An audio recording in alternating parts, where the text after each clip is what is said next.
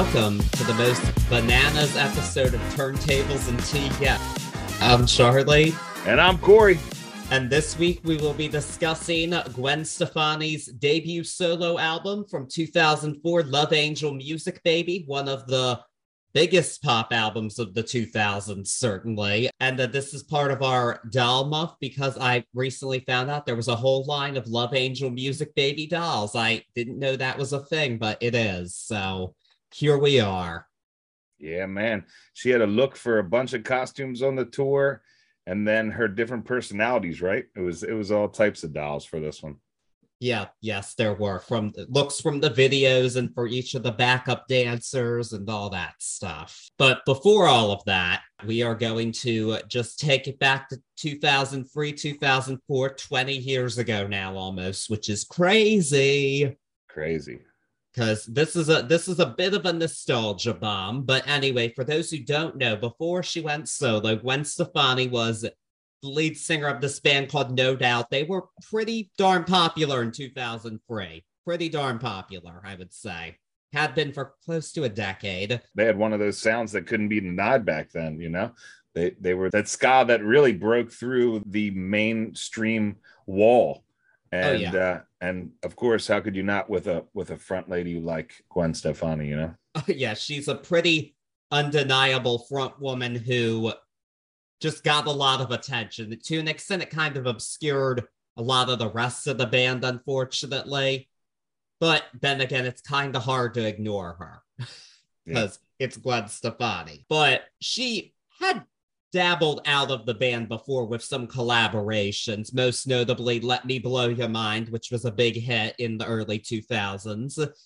And uh, no doubt was kind of going away from that ska sound on the Rock Steady album by recording in Jamaica and uh, working with folks like Prince on the album. It was a bit more of a pop album, and as a result, was quite successful in pop radio. I mean, around here, those songs were on the radio all the time. Those rock steady tunes. They were all the time. Like that was childhood. You always heard hella good underneath it all and hey baby those were inescapable and so the band was on tour to promote the album but gwen was starting to get ideas as like kind of a side project listening to music from the 80s she thought i really want to do modernized 80s dance music. And uh, she wasn't even thinking of doing a whole album at first, but Jimmy Iovine, who we talked about a while ago, back when he was just a producer, but by this point was the chairman and co-founder of Interscope Records.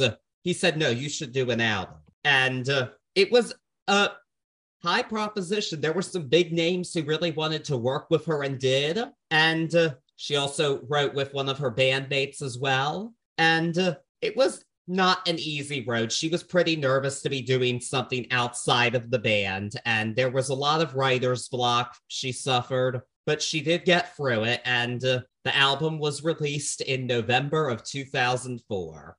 And uh, I mean, the rest is history. she broke down on the way to this album, though. Yeah.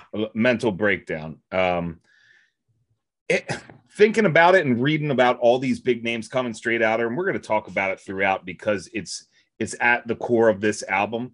But thinking about who No Doubt was, just for me, at this point in time or leading up to their break where she went solo, they were always one of the bands and their sound was one of the sounds that always no matter how big it got for me always kept a garage band mystique to it you know they they always seemed like a people's band no matter what no doubt to me so imagine coming off of that and just being swamped by people you do want to work with, people you don't want to work with, people you're intimidated by. Uh, it, it had to be a crazy time for her. And I never realized that or recognized that back then. You know, it just seemed like her meteoric rise from No Doubt on was exactly what she wanted. And I won't say that it's not what she wanted, but it didn't seem to me as someone watching it that it happened so much like this. You know, it seemed like she was just on the fast track and loving life, and it seems like it wasn't that the case going into this album. Yeah, it's kind of surprising to think about. And really, sonically, it just seems like she was kind of moving toward this with just the rock steady album because there's quite there's some real 80s stuff on that. I mean there's a couple songs produced by ric ocasek of all people. Like i mean yeah yeah it's just so i mean there was one um video i watched it was about another singer who went pop kind of jewel and this reviewer todd in the shadows he was talking about um you know this didn't work for Jewel. It could work for other people. And one example he mentioned was for Gwen Stefani, her solo, it worked because she eased into it. And she did, but it's weird to think that it was such a hard thing for her, actually. For real, for real. And a lot of that sound was coming from Tony Kanal as well. Uh, he was a huge Prince lover and and and that that era of sound lover, uh, probably more so as a bassist, but regardless, you know, that was one of the major that was one of the major people in her ear throughout her life, uh, throughout their romance and, and being in, in No Doubt together. So there was a lot of that sound coming to her. But you're totally right, man. Ease into it is the words they use, but it does not seem like she did. You know, no, they made it look like she did. They made it look like she did, but it did look like she did, but she wasn't completely lying about it. There are hints of that anxiety in the album as well, but there are. And admittedly, also, I will say this this was a different sound for pop radio in 2004. This was not the sound of that era, as we've discussed on here before. It was very R&B hip hop, and there were definitely elements of that on this album but not all of it was. Some of it was very new wave, very dance pop, and it was kind of like, well, how will this do on American radio? Like, I can see kind of that anxiety because it's like, well, I want to do this, but will people actually really respond to it in the best way? But it turns out they, for the most part, responded pretty favorably, at least in terms of commercial success. Of course, there were certain people saying, oh, she sold out by going solo there's always going to be those people, especially when you started off as like an underground alternative band, which no doubt did. Yeah. Well, before this, they did, but you talk about the climate of radio at this point, and you're right. This these sounds weren't there. They weren't anywhere near there in a lot of these cases. And for me, that looking back, not then I didn't put two and two together, but it really speaks to Harajuku style back then. Like Harajuku Backstreets, that whole thing coming through just in the fashion sense, or really the Americans, or most of the Americans' fascination with the Japanese culture, period. But the Harajuku was like, it would seep in here and there. And that's why it always made sense to me uh, why this album was so eclectic because it lent to that Harajuku style, but it, I, it definitely uh, definitely wasn't the style of what we were jamming to back then. No, but turns out she kind of changed the playbook in a way. But first off, she had a lot of success along the way. The album, weird to think, it debuted at number seven with like quite a bit over 300,000 copies sold, which is crazy to think that that would have been automatic number one. It certainly would be now, but it was not at this point in time. And it ended up peaking at number five, but it continued to sell. It's now sold over 8 million copies worldwide. I but, don't remember it being that big of a success back then. I remember, of course, I remember the tracks, the ones that are iconic that we'll go through, but I don't remember people jumping out windows for it. You know what I'm saying? Like people were doing backflips for it from what I remember. I mean, I guess being a kid, it seemed like she was really one of the biggest ones because she actually did cross over to the kids market. A couple of these songs I used to hear on Radio Disney, actually. Heard that. And that was kind of a skewed thing, though, at the same time, because like a lot of those artists didn't really cross over the pop radio. This was one of the ones that actually did for yeah. adults, too. So but was that marketed? And this is a, a, topic that we'll go through throughout this whole thing. Was that made do you think the machine as i always like to call it had a big hand in pushing her to do this? I mean i think that the harajuku sense was natural to her because she always had her own look and that was the thing. But I mean, dolls and clothing, the LAMB clothing line, um, and Disney Radio. Do you think that was part of the big machine on this? I mean, I definitely, I have no doubt in my mind that the label put a lot behind this album. In this case, the label being Interscope. I don't doubt that they put a lot of their budget into promoting this. I definitely think there was a conscious push, but I also think that a lot of it just happened to be there were enough songs here that were able to ride the zeitgeist enough that she could ma- manage to make big pop hits. And the funny thing is, what I find most interesting about this is this really kind of changed the course of pop music for the rest of the decade. Heard. Because not long after this, it's often noted in 2006, year after this album's major success, there were two artists who put out albums that were very often compared to this one, those being Nelly Furtado's Loose and Fergie's The Duchess. And they both got many comparisons because they had this kind of urban pop sound to them. And I wouldn't say anybody ripped anybody off. Everybody does their own thing. I don't think that's fair to say, but I know Fergie especially was accused of ripping Gwen Stefani off. This is another, I, you segue perfectly into it, but this is another example for me of, yeah, it definitely changed a lot of the sound, but it worked. And like you said, it worked well enough for her to go on and make music afterwards, but it worked enough that Iovine and these labels were like, we can do this on a cookie cutter shit. I, hot tea take. I'm gonna take shit on this one. I don't care. You can't tell me that that Fergie album wasn't cookie cutter. We're gonna pump another Gwen Stefani out. I respect Black Eyed Peas and I respect what Fergie did with Black Eyed Peas, but you can't tell me that wasn't done by the machine. I'm giving her the benefit of the doubt on that one. If she, as an artist, made a conscious decision to to just straight cookie cutter it, sorry, Ferg, I gotta say shame on you there. Oh uh, no, I uh, think there was a definite inspiration as to what they were doing. It's like, oh, she went solo and had huge success. Let's Black Eyed Peas, let's expand our brand and have Fergie go solo in the same vein. It'll work. And it worked yeah. very, very well to their credit. Yeah, the Furtado thing, I don't know. I give her her own right. You know, Timbaland was all over that. That was his baby. That that hit was what he was doing. I don't think that was as cookie cutter, but it definitely was inspired sonically. I think that whole that whole little era right there. You know.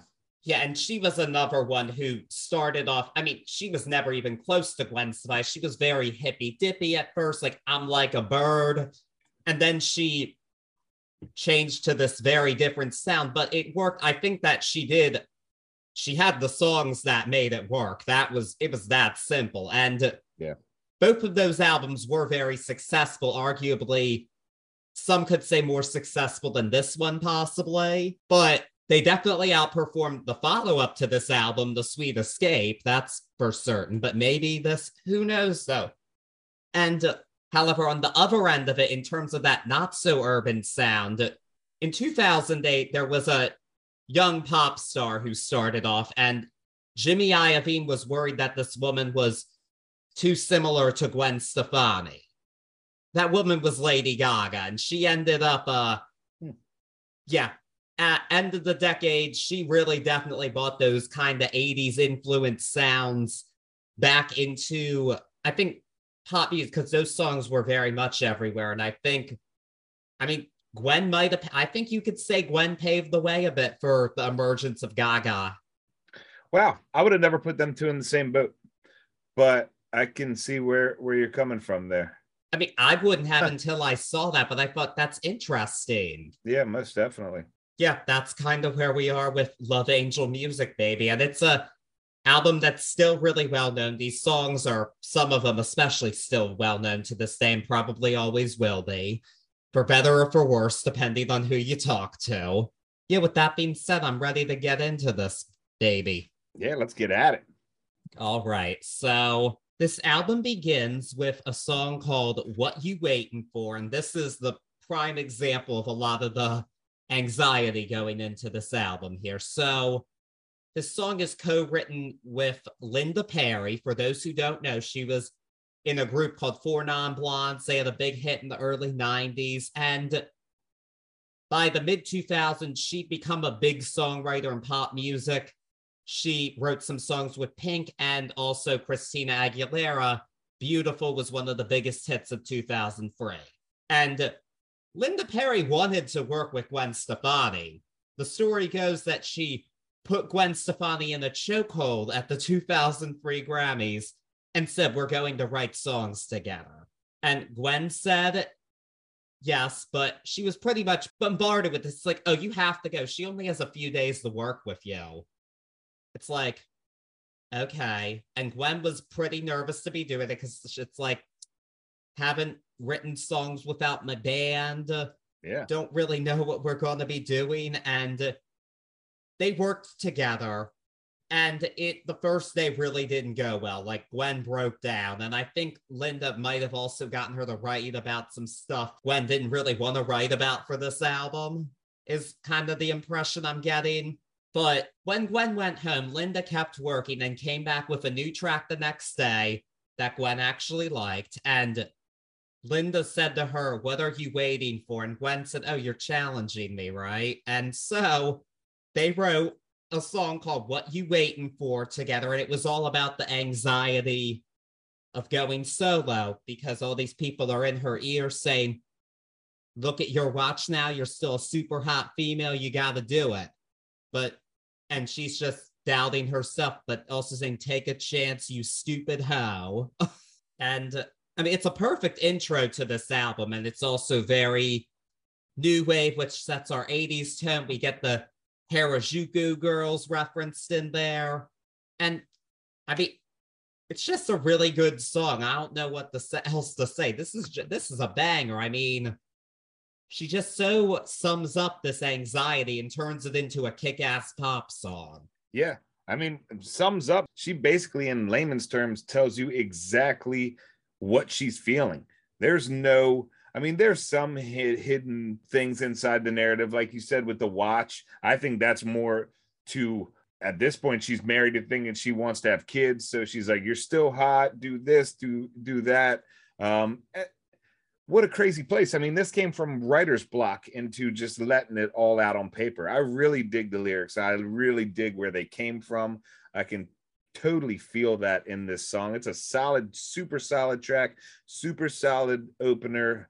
Love the electro feel. Like you said, we we get a a taste of what's to come on this. So I guess they were saying that they wanted to be like an 80s dance album. So on this 80s dance album, I am not I am a huge fan. There, let me put it like that. I am a huge fan of Gwen Stefani's voice.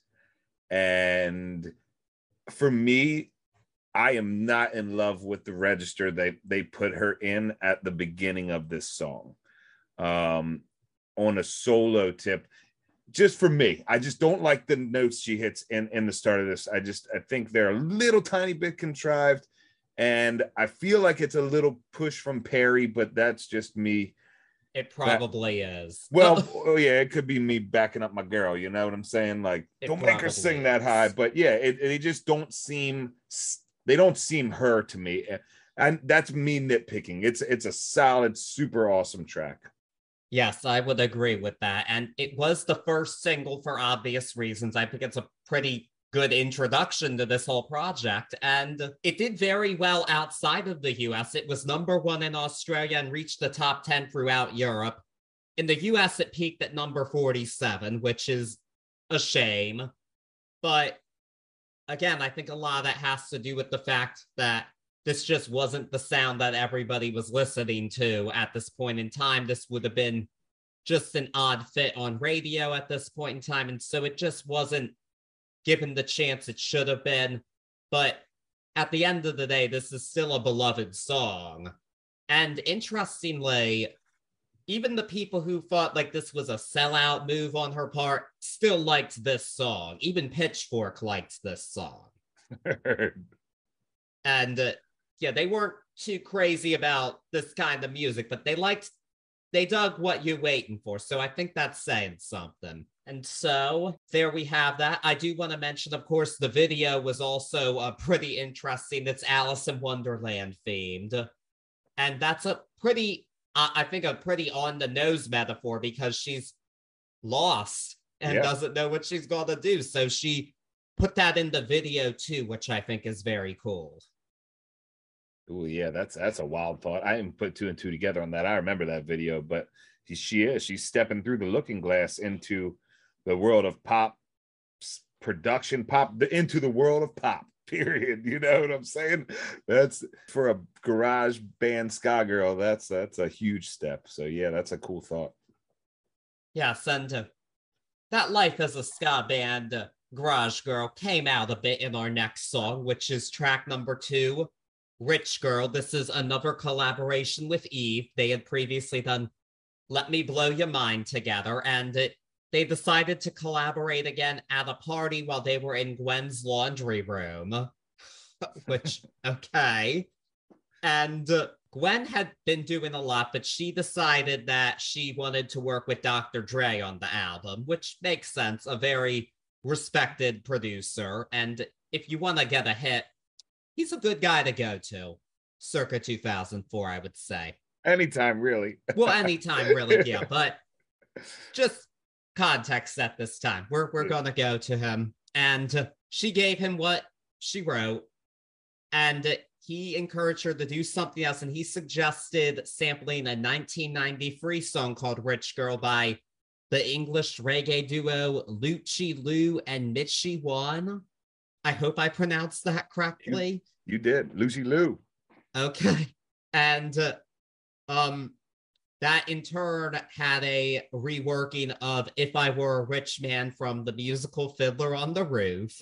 And so Gwen and Eve wrote it, but Dre said no, start over. He advised Gwen to play a character. And so she went a bit more Broadway and came up with the final song on the treadmill, which, what? Okay. Such a bizarre genesis for a song, not gonna lie, but it, it worked. Um, this song was a bit polarizing because people were saying, You are rich. Why are you singing If I Was a Rich Girl? An interviewer even asked her, Why are you singing this song? And she said, Well, I was singing it from the perspective of before I had money and before I was famous. And it's like, do you not get that it's tongue in cheek? Yeah. Like, really? The crazy question.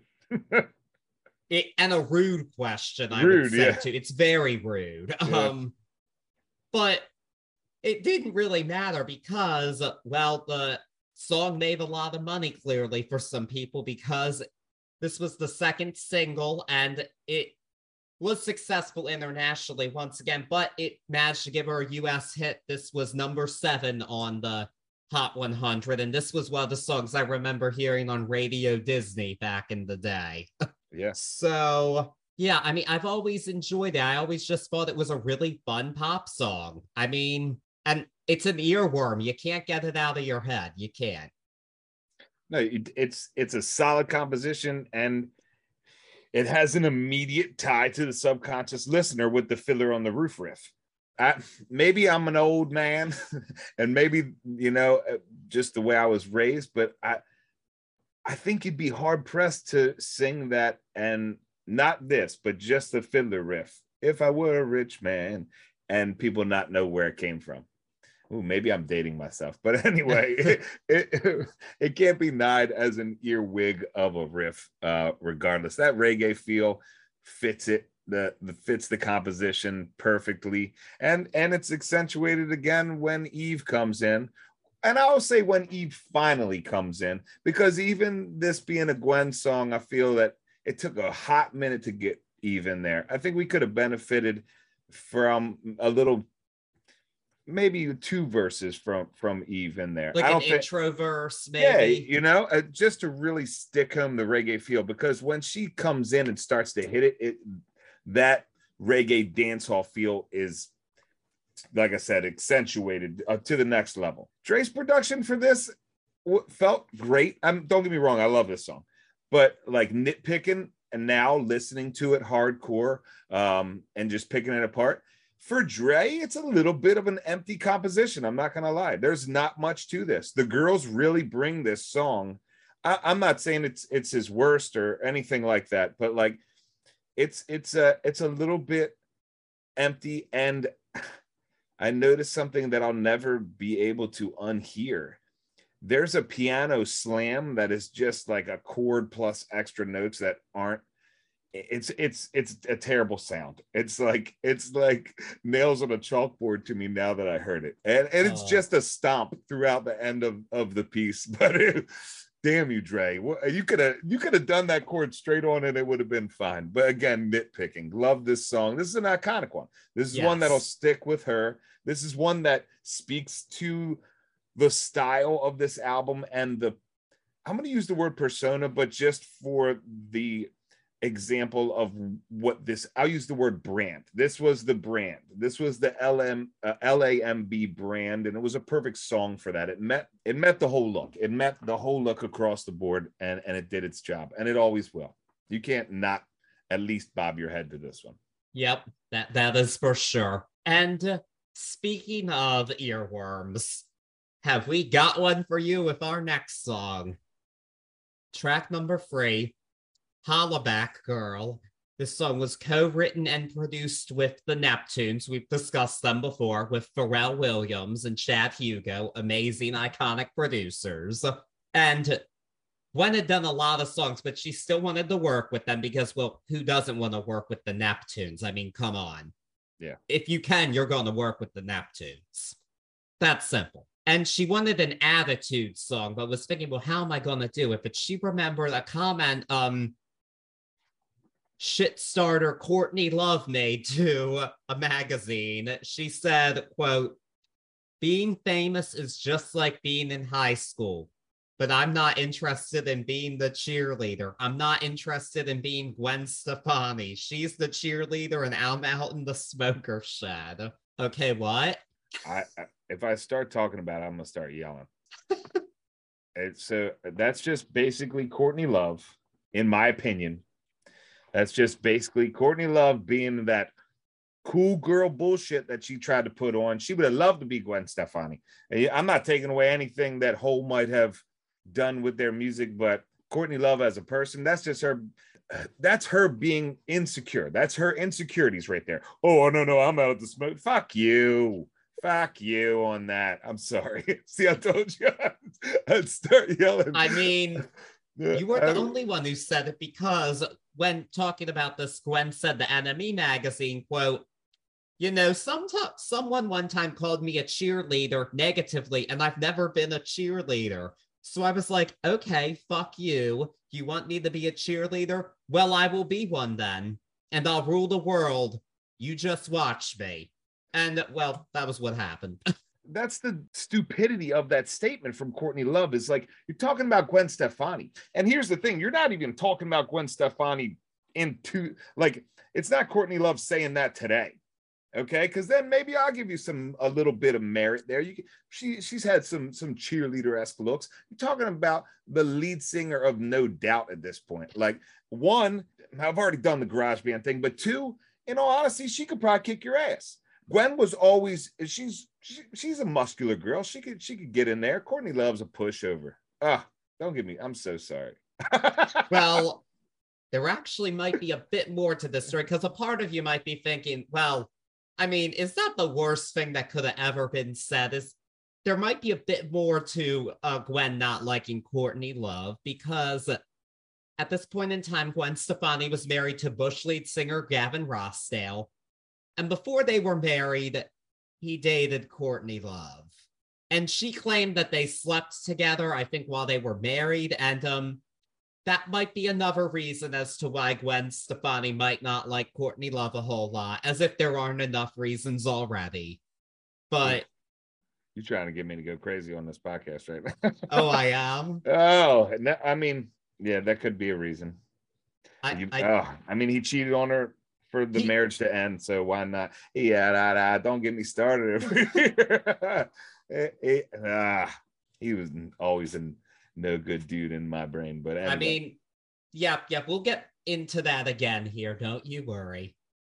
Yeah, I I forgot he dated Courtney Love back in the day. Of course he would. He was a parasite like her. Ah, oof. Uh, I'm not here to talk shit on artists. We're here to rock this album Well, out. they're, they're not the artists we discuss here because I mean Courtney Love's not very likable. Come on. yeah, nah, they're both clinger ons in my. And like again, I'm not taking anything away from Hole.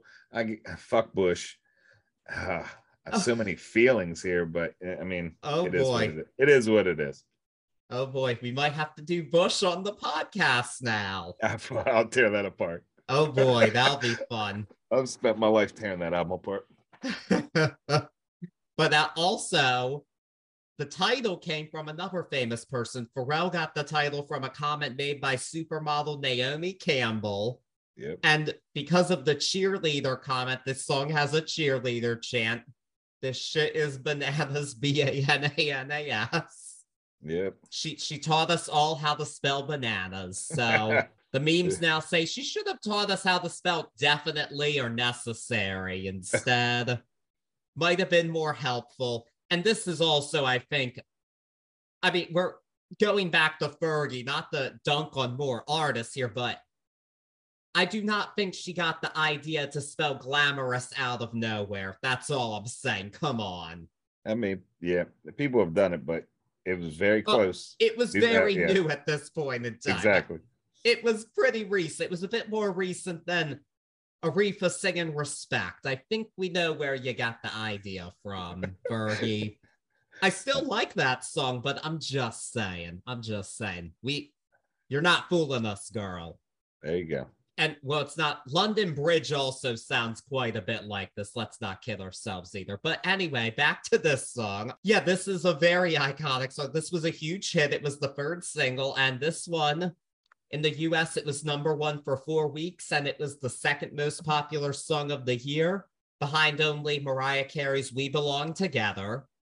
Love seeing the 90s ladies dominate a decade later. That's pretty cool, I think. But one of my childhood memories I will never forget. I don't remember what it was for, but I was at Cosmic Bowling at AMF Lanes and I saw the video for Hollaback Girl. And I mean, it's hard to forget. She's riding in the car with the top down. She's dressed in her marching band outfit. Like, you just can't forget it. And it's like, Gwen, I thought it was Gwen Stefani at first, of course, but it was Gwen Stefani. But it was like one of those formative pop culture moments. It's like Gwen Stefani, and that was the first time I'd heard of her. And then I heard like Rich Girl and another song on radio. This I was like, I like Gwen Stefani, but of course, I was not allowed to buy the CD once I found out that this song had a lot of bad language in its unedited version. I knew, oh, my mom's not going to let me buy that, so I'm not going to try. I didn't buy it till seventh grade, there you go. but I got to it eventually. Don't you worry, babe. That video was iconic. That's one that will never leave. That's real. I mean, oh, that is Oh, yeah. forever there. Forever there. You talk about earwigs. That's what the Neptunes do. I always like to go back to like drop it like it's hot because it Yep. was just That was the recent hit at this time. and, and they were on fire with that. So they they they're they're genius. I, I use that word for them. They are genius. They knew what they were doing here. They knew that they were doing sort of a diss track, uh, and they had a blast with it, uh, with the cheerleader motif. I don't know if Gwen knew this. Who she probably did. Who knows? Anyway, I guarantee you the Neptunes knew this. Her whole thing, put your hands in the air if you feel me. That came from Jay Z back in the day, in like '97 on Face Off. I didn't know that. Oh, but his so his was right there on the register. And this goes out to my Brooklyn crew. Put your guns up in the air if you feel me. Fuck them all day, fuck them all night. We don't love them hoes. that that was where that shit came from. Oh. The Neptunes knew that. Of they, course they're, they They're genius like that. They cranked this out. That's why it's iconic. Uh, or one of the main reasons why it's so iconic. They are genius at do at producing gold. Uh, and they knew exact they they understood the assignment on this one. They knew exactly what they were going in there to do, and they had the perfect girl to do it with. Gwen was fired up on it, and she let it all go. This was a really good track for her. This is a neat track to keep the pace going on this album. I know she got a lot of shit throughout the years from critics. You know, you know, it was who are you at this age to be doing this high school rhetoric? Yeah, you're 35 and you're doing this song. I, I, you know, again, in my eyes, that's the rudeness of of them. Sometimes, like we said before, like what what are you singing this song about? Go to hell! It- it- Yeah. You're making music. Uh, uh, I man, Yeah. I'm real. I'm really off off the hook tonight. I but anyway, This, this is a uh, polarizing song. People love or hate it. And I mean, an earworm like this automatically, you're going to love or hate it, especially a cheerleader chanting the previous number one cheerleader hit Mickey. People love or hate it. Or- I love it, but not everyone does. yeah, it is And- definitely polarizing.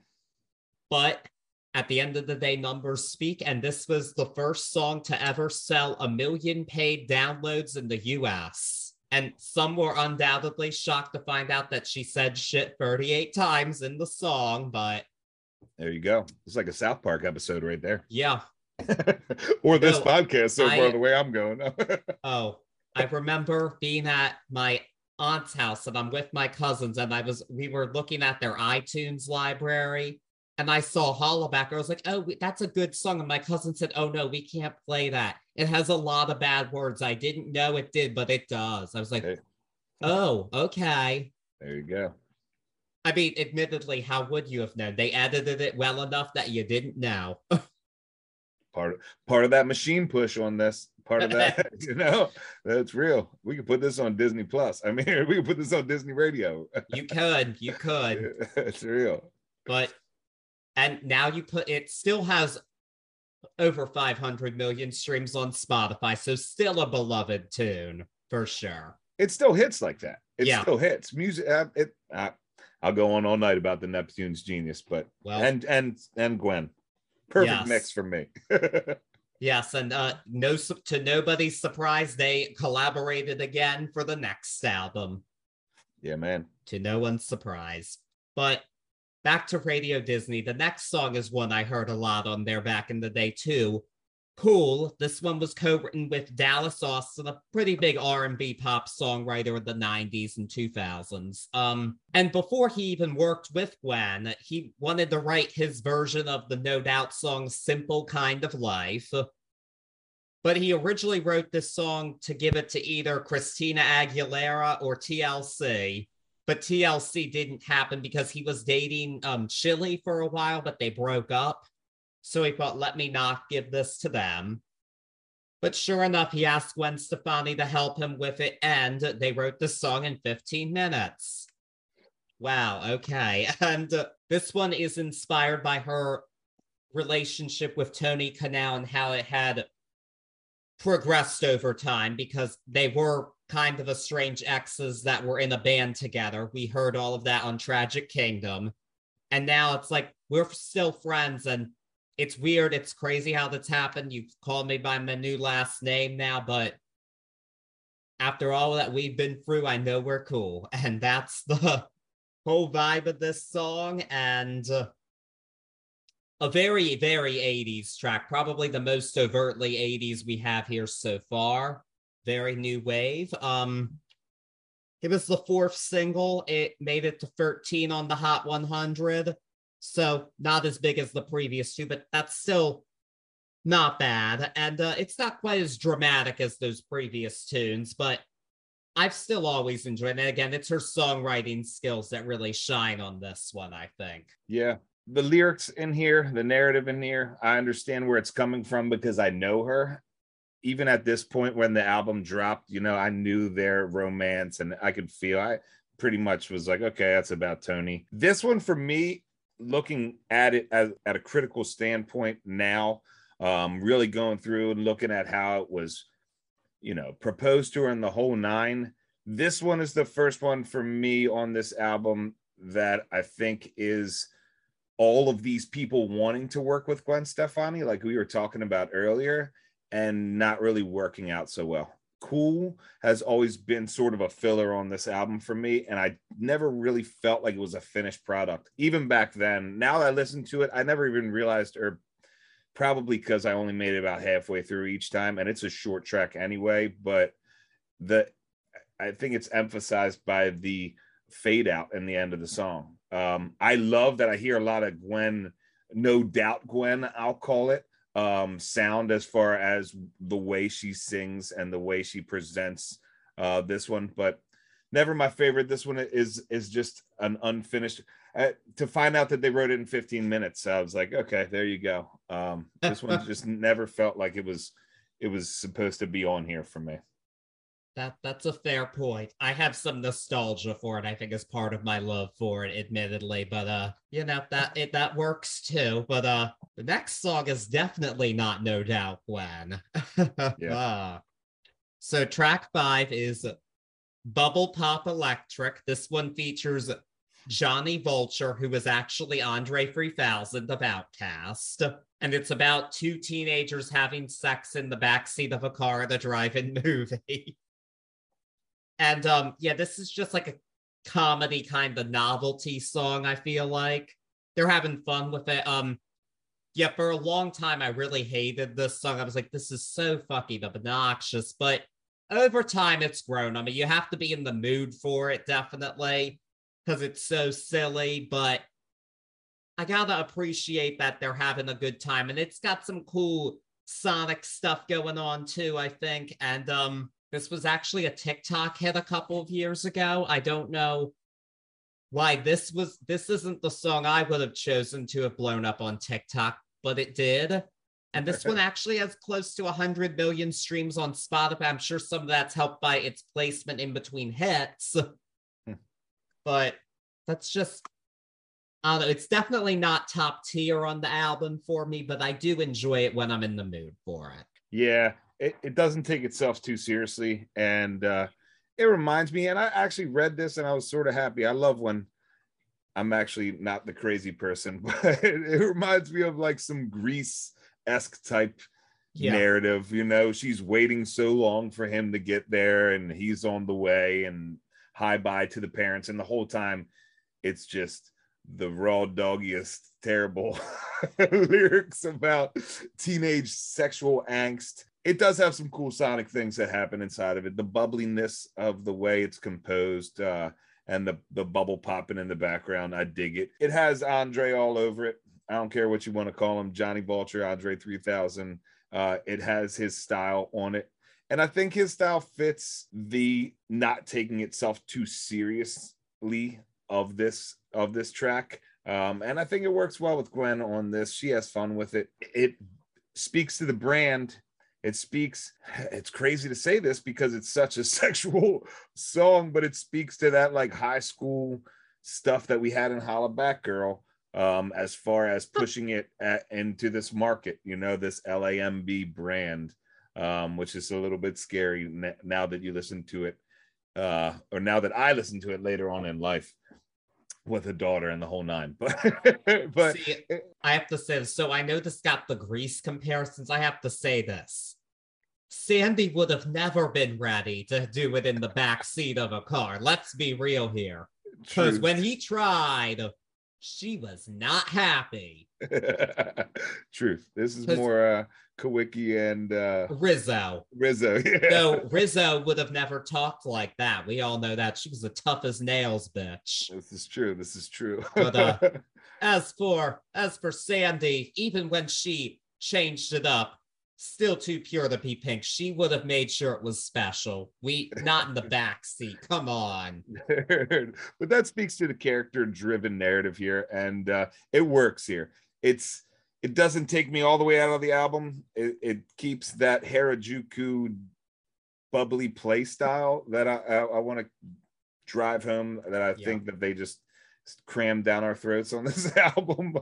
Um, it's definitely not my favorite track on the album. oh no, no, no, no, no, no, no, no, no, not at all. But that's, that's everything I have nice to say about it. I mean, that that is fair. That is fair.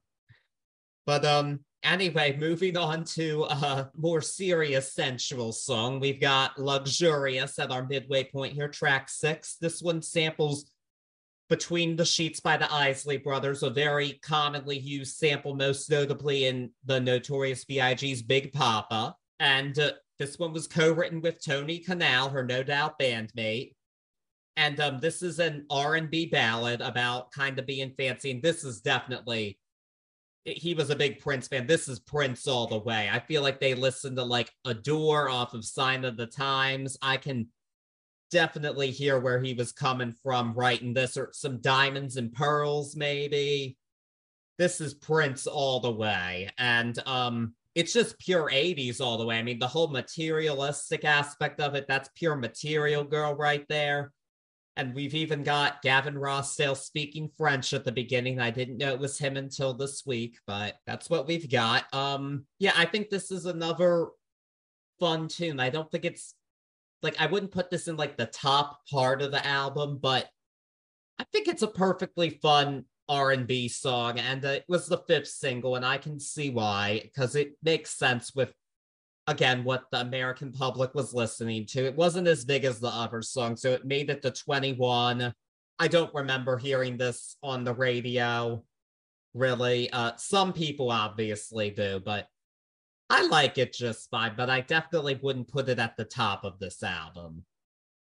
No, I, will start off by saying the single to put this out as a single for me is a cash grab on just for the sheer, I'll use the word overuse of this Isley Brothers sample. I mean, at this point, we got Da Brat, we got, of course, uh Notorious B.I.G., we've got Whitney Houston, uh, who else? Jim Jones, Keith Murray, everybody was on this. And I remember hearing this when this dropped and immediately being put off by that because it almost felt and at you know at this point in life just being a a, a younger guy a younger listener it almost felt like it was making fun of the biggie shit or you know just not really paying homage to it. It was in a different sense to me back then. I listen to it now and i of course have that nostalgia of that feeling but i don't feel like this song really becomes itself to something that i eh, somewhat enjoy until like two minutes and 56 when she starts in with the the cha-ching and they drop it all the way off it comes back and it's still isley-esque but it's its own thing. And it really does well with it.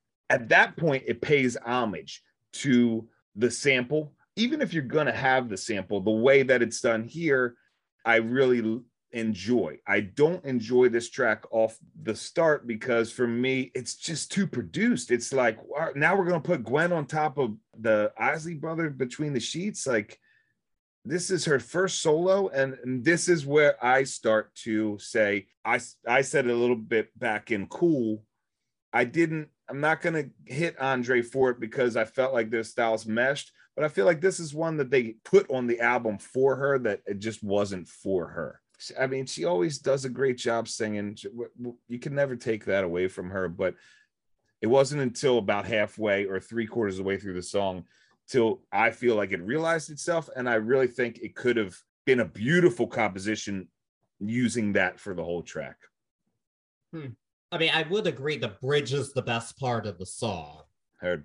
I do agree with that. But I admittedly, this is probably my era. I heard this before a lot of those 90s hip hop tunes that use this sample. I heard this ad before I ever heard Big Poppa. Heard that. Heard so that. it's a bit fresher than me because of that, I think. That makes sense. So I guess just different listeners have different experiences when it's such a well used sample. It depends where you heard it first. I remember being so excited for this album just to hear what, what she was going to do. And I this was just a big letdown. And I tried to let that go as I listened to it, but just I feel like composition wise, it's not, I've already said it, not my favorite. Well, I get what you're saying, but we kind of have a song in a kind of similar production vein with our next track, our track seven, which is Harajuku Girls. This one is produced by Jimmy Jam and Terry Lewis, most known as Janet Jackson's producers. Um, and yes, she had four backup dancers. She called her Harajuku Girls. They were named Love Angel, Music, and Baby. All Japanese. She was very inspired by the culture. She actually got some flack recently when she was interviewed about it and was out here and saying she associated, she said to herself, My God, I'm Japanese. And that didn't go over well with everyone. Rick, nah, Uh, that's I'm inevitable. not worried about it. Yeah, it's inevitable. It, I thought about asking it at the top of our podcast. Like, you think it, could fly today? Regardless, no. you know, it, it was it was a piece of work that she did. She was never disrespectful in it, and I don't feel like that she was, you know, taking anything from the culture or or throwing it in in a in a terrible light. Um, I don't yeah. think so. And again, what one person might see as homage, another person might see as appropriation. It just, it's really very open to interpretation. And um, I think we just have different standards now than we did in 2004, I guess, yeah. when it comes to this. Ah, man. Yeah. I guess all the examples I was about to make are pretty terrible. But yeah, yeah, it's it's tough. Yeah, but anyway, as for the song itself, um, yeah, it has a kind of classic R&B sound, which is to be expected from these producers. After all, this is very Janet-esque. That's definitely what I'm getting for. Of course, it sounds more like 90s or 2000s Janet than it does 80s Janet because 80s Janet is pure Minneapolis Prince almost. Um, I gotta say, I think this one's a letdown for me. I really love these producers. I I'm a huge Janet fan, of course. We've talked about her here before. I just think this is kind of run of the mill for him. And I just, uh, I don't think this is the best concept for a song to begin with. These Harajuku girls, like, this isn't, you couldn't have come up with a better idea for a song. Like, I get having it as part of your album campaign and in the videos and all of that, but for a song, no, I don't think it's a great concept. And I just, I don't know, I think these guys weren't doing their best work at this point in time because, I mean, even their album they did with Janet this year, it didn't have their best work with her, I don't think. So I just, I, I've never been a fan of this one. Uh, it's a brand statement. I try not to take anything away from the music because ultimately it is music that was made by an artist, regardless, and there is a piece of said artist's heart inside it somewhere. The beat and composition hit you automatically as a subconscious listener, or hit me as a subconscious listener because it's two producers that are it's old hat to them. I'm with you. As as solid as it is, as far as being what it needs to be, it's not their highest work anywhere near. And it's a bit contrived. I can see where you're inspired by something so much. And and uh, we're talking about, you know, Harajuku like backstreet districts, you know, like this was a very cool thing and a very cool movement. It's almost like a Soho movement or like a uh, what was the one in London that we talked about with Sonny and Cher? Um, King's Road. King's Road, yeah, like th- that kind of deal where it was like this microcosm or or this mini movement of of fashion and and feeling and the whole nine i can see where the inspiration can come from that and i can see where you might want to showcase that because you're pumped and you got these girls that you know you're you're making this whole thought with but it's it's a brand statement you know in my opinion and, and it's long it's long for a brand statement. I can dig the whole homage to the japanese back and forth you know with the kawaii comments and the happy giggling back and forth but it, it just goes way too long for me. Yeah never one of my favorites. It just seems so contrived. It was it was a letdown then as far as like what? Come on gwen girl let's get something crazy on this album. And now uh yeah it, hasn't gotten any better with time. Yeah and speaking of the brand statement that i think might also be part of the letdown because like these are the guys that produced the velvet rope which is a beautiful sure. personal masterwork written about someone's deep depression and then you're doing this. It's just i know what these guys are capable of and admittedly gwen's not janet she has she's doing something different but like it's like i know what all these artists are capable of and this ain't it that's basically it i know what all these people are capable of and this just it's not it I feel bad when I say things like the machine and like, you know, the labels are doing it. But I mean, this is the game right now. Interscope was like, hey guys, guess what? You're doing Gwen Stefani album. Ian I mean, like, you're doing this, by the way. Uh, he's probably got him in a contract somewhere where he's like, you got to get this. Uh, yeah. You know, I would love to think that all these artists come together, but I don't feel this small universe that we've felt in the even just the last couple of albums where we're talking about all these artists coming together in this beautiful way. I don't feel that when I look at the production list. Maybe like places like the Neptunes. I'll give Andre. Dre was her choice.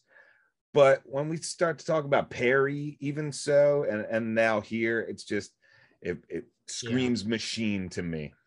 And also, this is pure speculation on my part. There might have been some pressure on them to do something bigger because Janet's Damita Jo really underperformed this year because of the Super Bowl happened this year. Oh wow. Okay. That's wow. pure speculation on my Heard. part, but who knows honestly. I don't know for sure, but maybe it was like maybe you should maybe there was some pressure involved there. I don't know. Yeah. I know they worked with Mariah a lot. She hadn't really made a comeback yet. It just I guess they wanted them to maybe there was some pressure involved, but who knows? I'm just yeah. talking out my ass with this. So no, it, it, it, makes it makes sense. It makes sense. And either way, it boils down to the machine, you know? Yeah. It's tough. It's tough. And the machine circa 2004 could be pretty ugly, as we yeah. saw, especially in regards to Miss Janet, but we're not here to talk about that. Heard that. Um, we are going to go to a more inspired collaborator, fortunately, for our next song, which is track number eight. Crash. This one was co-written with Tony Kanal of No Doubt. Um, and actually, after that horrible session with Linda Perry, where she broke down, she went to see Tony Kanal and just to like it, hang out, not to work on stuff, but he showed her some stuff he'd been doing. And this particular track really stuck out to her and she loved it.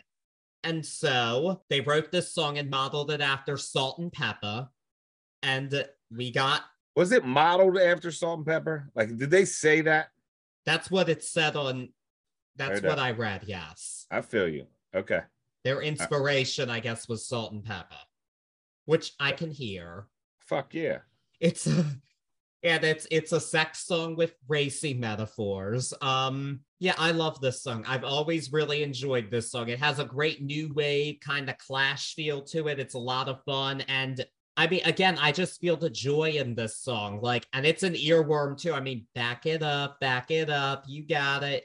Put your hands up, put your hands up.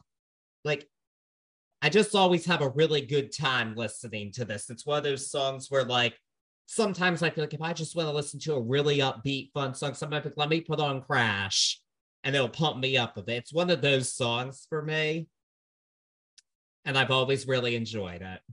It is, it is not one of those songs for me. Oh man! Unfortunately, I, this is one of those ones where I see you get so pumped, and I, I try to not make any facial movements because I want to hear your whole pumped upness about this, and I respect it.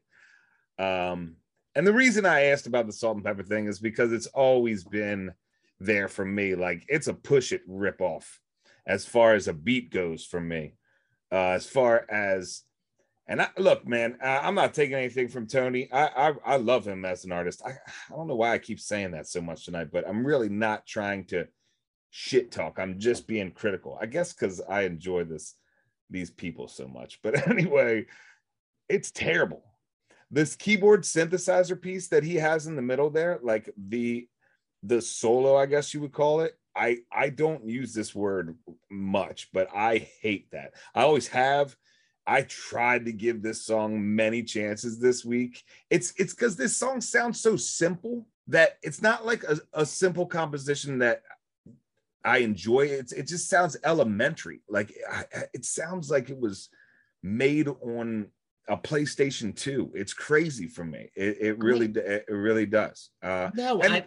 and the whole album, Stefani's overdubbed, harmonized, beautiful, and where she usually shines on a single vocal, I feel like she just hung out the dry on this one. I don't know. I've always hated this song. Disagree because no, all those little details like the beeping noises in there, they're adding to it, and I think that kind of plasticky sound. It's Ella. It's intentional to give it the '80s vibe. I, I don't know. I totally. I can dis- see where you're coming from. I man. totally disagree with you on this. It's very rare. I, Th- I it, it, was very hard for me to keep a straight face while you were saying it. Uh, because I wanted you were happy about it, and no, I this am, is I a am bigger disagreement about this. than this is a bigger disagreement than cinema. Heard that? Heard that? Oh man, this is wow. Okay. It's very rare, everybody. It's very rare that we're so far apart, but yeah, we are on this one. Well, anyway, some people agreed with me, okay. i.e., the record label, and this was the album's sixth single. It was not supposed to be because Gwen was supposed to be working on the follow up album, but she was pregnant with her first child. So Yeah. they decided to put out another single and they put out a live video of it, which, okay, that just shows you we put no effort into it here. If you're putting out a live video, that's lazy. And it's the second single on the album. It's the sixth. I'm the, but I'm saying the second one off this album that for me Shouldn't have been a single. no, it's way too close to a, a, a, a cult hit. You know what I'm saying? Like, oh yeah, oh God, we don't got Gwen rolling. She's pregnant. Put Crash out because it sounds like Push It, and everybody's gonna automatically listen to it. Well, well, That's now that's me. That's me going off the deep end. well, Uh, but I mean, you'll have it your way because not everybody listened to it. It was the album's lowest charting single, and it made it to 49 on the Hot 100. Yeah, I definitely don't remember it ever on the radio back then. and uh, it should have been a much bigger hit. and this song should blow up on TikTok, not Bubble Pop Electric. I don't have TikTok, but any TikTokers listening, let's make let's bring Crash back, make Crash great again. Oof. Bubble Pop Electric works on TikTok because it's got those narrative pieces and they No. can like lip sync that shit. No, they can do car. They can do like fake car crash demonstrations to this. It'd be so much fun. oh man. Oh, I like it. I this like is perfect. And It is. that's It- also how you know it was a missed opportunity to not do an actual music video, just a live video. But it. It is Ugh. it's perfect for a driver's ed video. Oh, I'm kidding. I'm kidding. I'm playing. But no. that sounds like a great driver's ed class. So well, not like the lady I had in driver's ed who partially scared the living hell out of me to drive because she's like, "You're driving a deadly weapon." uh, if they put this on, it would have scared the hell out of me. but yeah, no, not But wow. TikTok very rare, very rare. it for me. TikTok, not for me. No. listen to listen to Charlie. But anyway, we're, now going to move on to another song. I, I hope this one's not as divisive. You never know. Now I'm just gonna keep a straight face. Let's just hold on to my beard. Let, let's let's see. Um, so we've got track number nine, "The Real Thing," which I would say is the love song of the album. This song was co-written with Linda Perry and GMR Gavin Rossdale, and um. The genesis of this song is that Gwen Stefani asked New Order to collaborate with her, but they didn't because they were already working on their own album and so they didn't want to like write a song because they're like we gotta save it for our album not because we don't like you because as it turns out once they heard the song um peter hook played bass on it and bernard sumner sang background but that's not the only 80s cred this song has oh no no no the best of it all two of my favorites we've talked about them before twice on this podcast Yep. this song features Wendy Melvoin on guitar and Lisa Coleman on keyboards. And uh, yes, they are part of Prince's Revolution. They're awesome. They helped create the best album of all time and uh, personification of the 80s. And I mean, Gwen had worked with Prince already, so it made sense that that would be a reference point for this album. I hear him quite a few places here, but I mean, I think this is officially most 80s track on it just because of the personnel on the song. And um yeah, I love it. I'm not gonna lie. I mean, some people thought the lyrics were kind of cheesy. I can see where they're coming from, but you know me, as I said in my Our Shania episode, I'm a sucker for a good love song, and I think this one fits the bill. And I just I love those synth sounds. I just I love it. And it's just stacked. Any 80s pop lover, I think, would enjoy this song somewhat at least. So yeah, the real thing is another winner for me. I've always enjoyed this one. No, I'm I'm with you. This song is great. This is the polar opposite. The way we were polar opposites on the last song. This is the polar opposite of where we were um, earlier, talking about seasoned vets being inside of songs and not putting out top notch work. Um, in fact, so top notch that I remember the first time I heard this, but even now listening to it, like the first time back, the first minute of this is 80s. I mean, it hits 80s hard, almost a bit too hard. Um, but it really at that minute gets in there. Um, it, it is a love letter to the 80s, this song. It, it really is. It, it this is how you do it. If you're gonna do 80s, you you get in there with key players and you really work on it. You work on a love song with your husband in the room, you know, that's that's even better. Um, and she shines on it on this one. She really does. Uh, I can really hear the Gwen inside of it. That you can she she sounds great on this one. I love I, this song. Yeah, I would say it's the best vocal of the album too. I yeah. would have to say that for sure. Definitely a winner, and uh, actually maybe that I don't know how this would fit on TikTok, but it should get more recognition. Yeah, this is a good one. This this didn't get any play. This is a good one that that no. not many people know. No, and definitely check it out if you haven't heard it for sure. And now we're on to another one a lot of people don't know. Um, track number 10, Serious. This one was co-written with Linda Perry and Dallas Austin. Based on those credentials, I have a feeling you might not be crazy about this one, but we'll see. we'll never know.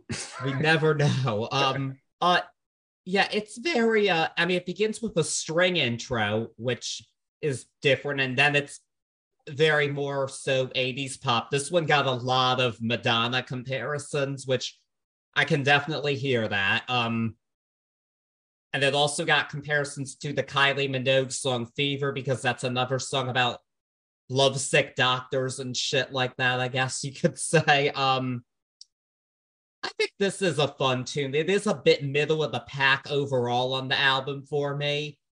I do think there's other ones that are just a bit more hard hitting and interesting musically, certainly, than this one. But I still like this song all right. I, I enjoy it all right. It's not the top here, but it's a perfectly fine pop song, I think. Yeah, it's it's a perfectly fine pop song. There's definitely no denying the the 80s feel on this one too, the the Madonna, um, the 80s club. Regardless, uh, this screams 80s club to me. I love the hook on this, where, where she breaks down because this love is serious. We're seriously onto something. I love that. It's it, this is a good one. This is a good one. I think this one loses a tad bit being where it is on the album. If this could be up a little bit higher and like in between Luxurious and Harajuku Girls, I think it would shine a little bit harder and keep that 80s yeah, keep that 80s vibe in check because we sort of lose our way through this album, in my opinion, if we're talking about 80s dance album, and that's how they were saying they wanted to go with this. Yeah. But yeah, it, it's it's a perfectly beautiful song. Well done. It's just it's sort of ho hum here. Yeah, it is kind of in an odd placement, and I do think that would have been a good spot for because it is very R and B dance, much like that early Madonna, and I don't think it reaches that height at all. But nowhere near. nowhere near. So uh, maybe that's part of it because that's a but that's a pretty high height to get to. Not everything can be lucky star after all but so interestingly this song was not a single but it must have been considered to be a single at some point because there was a video filmed for this song hmm. and a minute of it leaked like in 2006 okay and i watched it and I mean, the video was definitely a Madonna homage. I was like, okay, you have your backup dancers in street clothes, and so are you. Uh, I definitely knew what that was. I'm like, this is lucky. This is early Madonna right here. I knew exactly what they were going for there. And I think a video probably actually would have elevated the homage a bit in that case. If we're going to do this Madonna homage, I think that visual would have helped, like it did with many Madonna songs, frankly. Yeah. And um, I don't know. I kind of am confused as to why they wouldn't have made this a single when there was a video already filmed for it. But I'm not at the same time. I don't know. Uh, one YouTube comment. This is just YouTube, but they claim that it was between this and Luxurious as a single, but Luxurious was chosen. I'm not sure if that was the right decision. I say who no. knows? Yeah, I, I mean, I already said that. I feel like that one was sort of like a cash grab all the way around. I mean, yeah, it's obvious why they chose it. It's more urban than 2000s urban than this is. Um, yeah, but you know what? I will say this: if this war hit, millions of Americans would have gotten another spelling lesson. I will. I will give it that. So this is the truth. that's where. And serious would have been a helpful word, probably more helpful than bananas, to be honest. But at the same time, who's mad that they know how to spell bananas? Not me. there you go. Not me. But anyway, we are on to another one. Uh Oh, I'm sorry. I totally messed up my notes here. So I said Serious was written with Dallas Austin and Linda Perry. It was not. That was the last collaboration with Tony Kanal.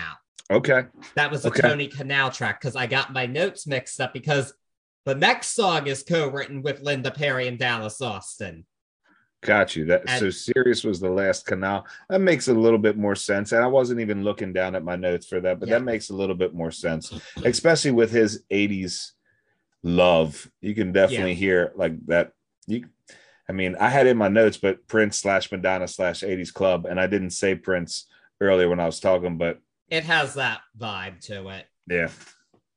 But anyway, this one now we're talking about is Linda Perry and Dallas Austin. Um, this song is Danger Zone. This one actually got quite a bit of speculation early on because they thought it was maybe about the fact that Gavin Rossdale had a child with another woman years before he even met Gwen, and Oh, it really wasn't publicly known. A DNA test was done in 2004. He had to take a paternity test. And so people thought maybe it was about that, but apparently the song was written before that. But I can see why. This definitely this song um this is the one song that has lyrically it's got that anger that was a big part of Tragic Kingdom. Oh yeah. this is the one on here. For the most part that's not here because that's not what we're going for but it's on this one. And i mean i think it works great. I think that's an, an important part of gwen stefani that anger that made us all listen when she sang i'm just a girl in this world why won't you let me be that's here and she's pissed about something i don't know what but she can write these songs in her sleep frankly and she did it here and i um yeah, it still has that cool 80s dance sound to it. I do wish it wasn't buried so late in the album. I feel like it's a late album highlight Heard. as the second to last song because it's kind of like, oh, it should be up a bit so more people like would pay attention to it, I guess. I've got to uh, put that up with a pin because I've got a little conspiracy there on that one. But as far as someone who's going to go out of her way to put Gwen in a chokehold and say, I want to make a song with you, and then another person who wanted to write his own No Doubt song, they both got to do that in this song Yeah. the, the way that this song is composed, one for Stefani, but also just as a musical piece, is mind blowing. Well done to everyone on this one. And I say that mostly because I- think we really get to see a lot. You said that anger of, of Tragic Kingdom, but a lot of that, no doubt, Stefani, with getting to look into her future sound. Um, you know, we get a uh, we we get that 80s brandness at the the 240, I think it is, two minute and 40 second breakdown. It's really nice 80s breakdown in there, but a well done song. You're right. It's late in the album. Um, we'll go on a little bit. We'll we'll finish out and then I'll, I'll say my piece on that one. Um, but yeah, I love this one. Okay, I'm glad you do because this is definitely a highlight for me. But um, now we're at our last song, a duet with Andre 3000, but a a very different duet than Bubble Pop Electric. This is a long way to go. Um, this is a social commentary track about interracial dating, and it samples Martin Luther King's "I Have a Dream" speech. And um, it was originally written for OutKast's, Squeaker Box and The Love Below, and The Love Below being the Andre 3000 part of it. It was reworked a bit for this album. It explains a lot because this doesn't fit on the album at all. And I do believe that Gwen and Andre's hearts were in the right place to make this social commentary piece, but it doesn't work. It is an awkward song to listen to. I've never cared for it. It's got a cool idea. It just this um and the sample is really it definitely I don't I think people it was I can see where someone would misinterpret it as how important do you think you are sampling Martin Luther King Jr. I don't take it that way. I can see where somebody would though. I'll say that. Yeah, I, Andre as an artist, I'll say this before I rip this song apart, uh, or, or it being on this album apart. Andre as an artist has, in my opinion, taken his craft so seriously throughout his whole career that to do a piece like this is not out of the wheelhouse or out of anywhere where I would question it um, coming from that artist. That being said, straight out of my notes, why the fuck are we ending this Gwen Stefani solo album with an Andre 3000 song? Because I you very kindly said that this was a duet, but in my opinion, mean... it's not. It's an Andre 3000 song with Gwen doing harmonies in the background and then almost two minute outro, which is sick. Don't get me wrong, the outro's sick, but are you joking? I don't care if you guys did this for Andre's album and it didn't make the cut this is my conspiracy. This this screams. Um, I'm going hardcore conspiracy on the machine tonight. But yeah, their hearts might have been in the right place while they were doing this. And even if you want to put this on this album, put it up somewhere in there where we hit a law. Maybe after Harajuku Girls, before put or before. Oh, I almost said push it before Crash. Um, but not you don't end the album with this so I think this this is coming from somewhere up high. You know, they didn't believe in Danger Zone as an ender, which in my opinion, it's the perfect ender for this album because yes. It lets us and then Serious becomes the perfect penultimate, right? So like yeah. you get that last little bit of hardcore 80s and then you go into Danger Zone and you get old Gwen and new Gwen. It makes sense. Who in the hell let this happen? I'm, i I felt this way back in the day, and it is another one that has not changed for me. I just don't understand how that made it through the whole process uh, with, uh, without the social commentary or whatever. You know what I'm saying? Just as yeah. a piece. How the hell did we just end this Gwen album on an Andre song? It don't make no sense. It it really doesn't, and um, maybe part of it is just the fact that it's so out of place. This is definitely the gun to the head least favorite for me. I don't think it is for you, or is it? Uh, it just here's the thing: it's an Andre piece. It's cool. I like it. It has some neat parts to it, but it, it has zero place on this album, and it definitely has. And, and you know, it has a tiny little shot at being on this album, but it has zero place being the end for this album. The the final yeah. track. Get out of here. Yeah, and I didn't know. Are you? Would you say you're an OutKast fan? Oh yeah, I love them okay. boys. I'm not big on a lot of uh, dirty South period or, or South, but I, have always loved OutKast as artists, as rappers, as they're both of them. Yeah, because I wish are, they would get back together. yeah, that's a beloved duo right there. I just oh, wanted yeah. to put that out there because I know I haven't dived deep into them. I know the big hits, but I know that's uh, one of the most beloved duos of all of music, not just hip hop. There's a poll put that out there. What OutKast album you want to hear Charlie and me do? Because oh. I'll do I'll do any OutKast album. There's fun to be had. Andre 3000 is a poet before anything. Not to go off on a tangent, but yeah, yeah. Maybe I'm, I'm maybe we will we will get there in the future. Who knows? There you go.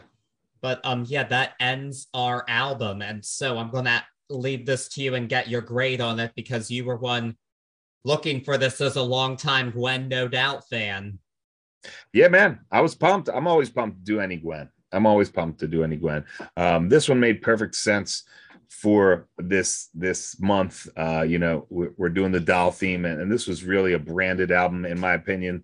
Even with my love for Gwen and her catalog, uh, this album really, for me, ends up being a jumbled grouping of songs. Um, it seems like we get a lot more of what other artists and producers thought Gwen should do or sound like at this point in her career instead of getting and I'll speak a little bit from my, the nostalgic me, but also listening to it again and again and again, instead of getting a true solo album from Gwen that we, the Gwen that we knew and loved coming into this. So something that was was solely unique from her. I, I, I missed that on this album. The small amount of triumphs throughout this album, unfortunately for me, don't make up for the mess of thoughts throughout this album.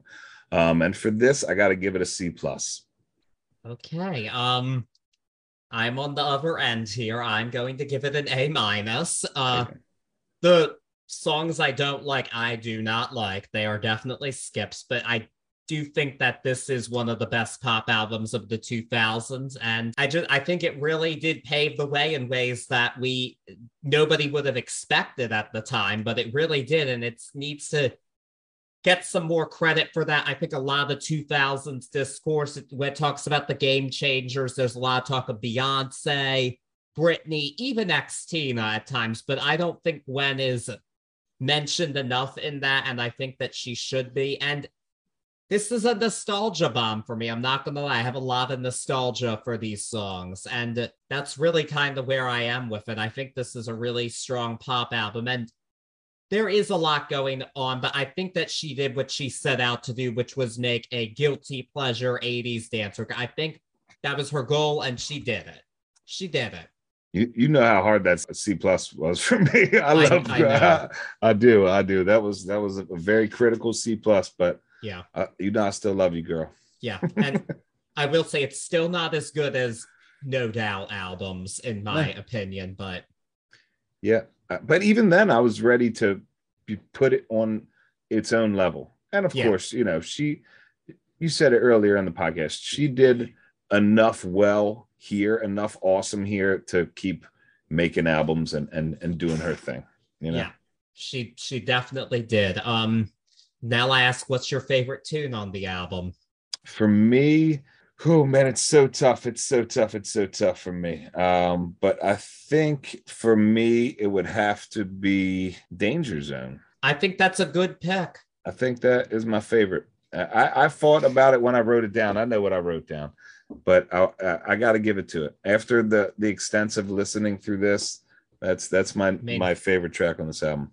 It, it is a banger. How about my you? Favorite, my favorite track on the album is Crash. Really? Yes. There you go. There I'm you not go. kidding. I love we, it. We never, we've never been that far on songs Crash before. favorite song. Crash will live in infamy. The one time we are nowhere near each other. well, oh no, we've been we've disagreed before, but this is uh you picked that as your favorite song, though. That's on another level. Yeah. yeah, yeah. I didn't pick someone's least favorite as my favorite, which is what I did today.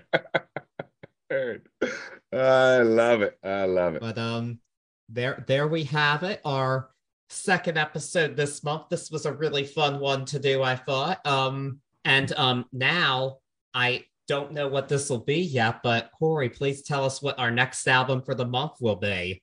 Uh, we're talking about dolls. We're talking about toys. I had to go with really the most music. Well, I say the most, but the most of as far as the toys that I've had, um, whether it was when I was younger or now um, collecting. Um, but that would have to go to the Beatles. So, for the first time on Turntables and Tea, we're going to do a Beatles album, which is whew, took me a second to come to that realization, but we're we're gonna do let it be. Um, I'm nervous even saying it. I'm a, a, with anticipation and with it's a it's a heavy undertaking, but we're we're down for it. So It there is. you go. There you go. It is. And all Beatles, it's all been documented a lot, but I really do think we can hopefully bring a unique perspective to it. Yes.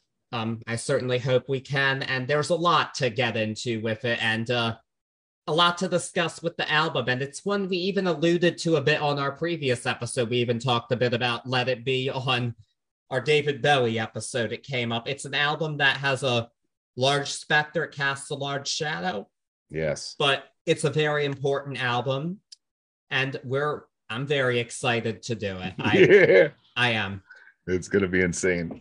And it's about time we do it because we referenced lennon quite a bit. We've done paul before. It's it's time for the beatles. It's time. It is. and uh, it's hard to go wrong with the beatles. And we hope that you enjoy it. We'd love to hear your feedback on it when we do it. Yeah, man. But um, yeah, so that'll be our next episode. We also have a poll attached to this episode where you're going to pick our next album for the style month to close it out. Oh, this poll is special because this is all rerun artists, all people that we did before on the show. And uh, you get to decide if you want to hear us talk about them again. So, but they're all fun artists to talk about because we wouldn't pick somebody we wouldn't want to, of course. So, we never try to shut anything down. But anyway, our options are Michael Jackson's Thriller, Madonna's I'm Breathless, Britney Spears' In the Zone, and Lady Gaga's Born This Way. Yeah, I'm excited to see what you guys pick on that one. Yeah, this one could really go either way because I know all of these artists have pretty rabid fan bases. And if you guys start to see a theme going, yes, we let you do all the hard choices. Yep. Yep. So you guys get to pick the hard choices, and that way we're all in it together. Yes, yes, that just makes it easier on everyone, don't you think? I think so. I do indeed. But um, while you're waiting for all this fun stuff, be sure to follow us on Facebook and Instagram at Turntables and Tea Podcast, and on Twitter at Turntables Tea, and also subscribe wherever you're listening to it, whether it be Apple Podcasts, Spotify, Amazon. We're on all of them. So uh, thank you all for listening, and uh, just uh, next week.